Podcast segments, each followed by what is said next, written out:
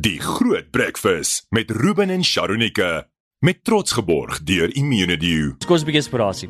Greta, wie staan reg? Môre Greta. Môre julle almal, ehm um, dit is inderdaad somer en dit is oefentyd. Ofwel, ons is voorstel om 'n bietjie te begin oefen met daai nuwejaarsvoorneme van ons en uh, natuurlik moet ons almal ook baie mooi eet. So in in daai opsig staan ek toe nou dag met 'n klomp vrouens en praat en kyk hierdie gaan nou op 'n so dieet en hierdie gaan nou keto en daai gaan nou banting en daai gaan nou die 28 dae elkeen het 'n stewige plan. En ehm um, in so vra ons nou, okay, maar gaan jy bietjie begin draf, gaan jy stap, gaan jy pilates, watse oefening gaan jy doen? En hierdie een vrou sê nee, wat sy nou nie so baie van oefening nie, maar sy weet sy moet ietsie doen.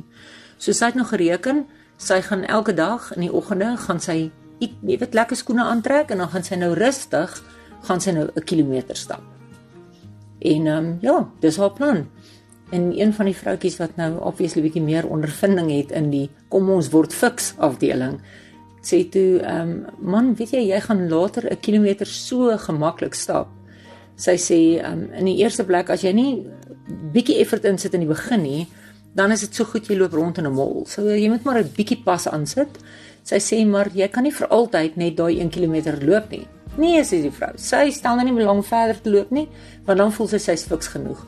En te verduidelik hierdie ehm um, hierdie afrigter toe nou vir haar trainer sê toe ehm um, as jy jouself nie 'n bietjie druk nie, dan gaan jy nooit fikser word nie.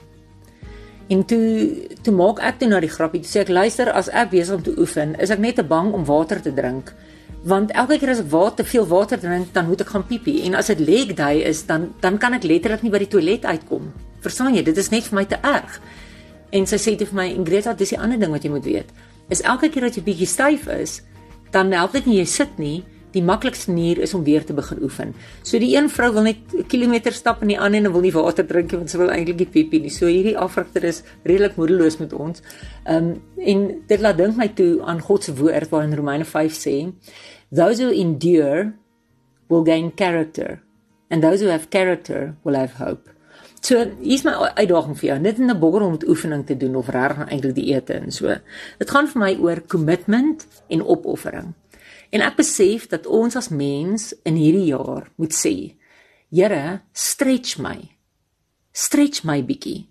Dat ek bietjie meer moed insit, dat ek bietjie harder moet werk vorm my 'n bietjie en as ek eendag 'n bietjie styf is in my geloof en dit voel vir my my gebed trek 'n bietjie styf en dit voel vir my ek gaan nou deur 'n moeilike seisoen Here herinner my asseblief dat ek 'n atleet is soos wat Paulus gesê het. So as jy hierdie jaar deur moeilike goeters gaan, maybe it really is your spirit being stretched. En as jy hom as jy hom aanhou strek binne in God se teenwoordigheid, dan sê ek vandag vir jou, dan hardloop jy later fiks om daai baan en dan word jy getuienis wat ander mense aanmoedig. So sterkte met die stretching en as oor die dieet is, hou vas. Die Groot Breakfast met Ruben en Sharonika met trots geborg deur Immunedio.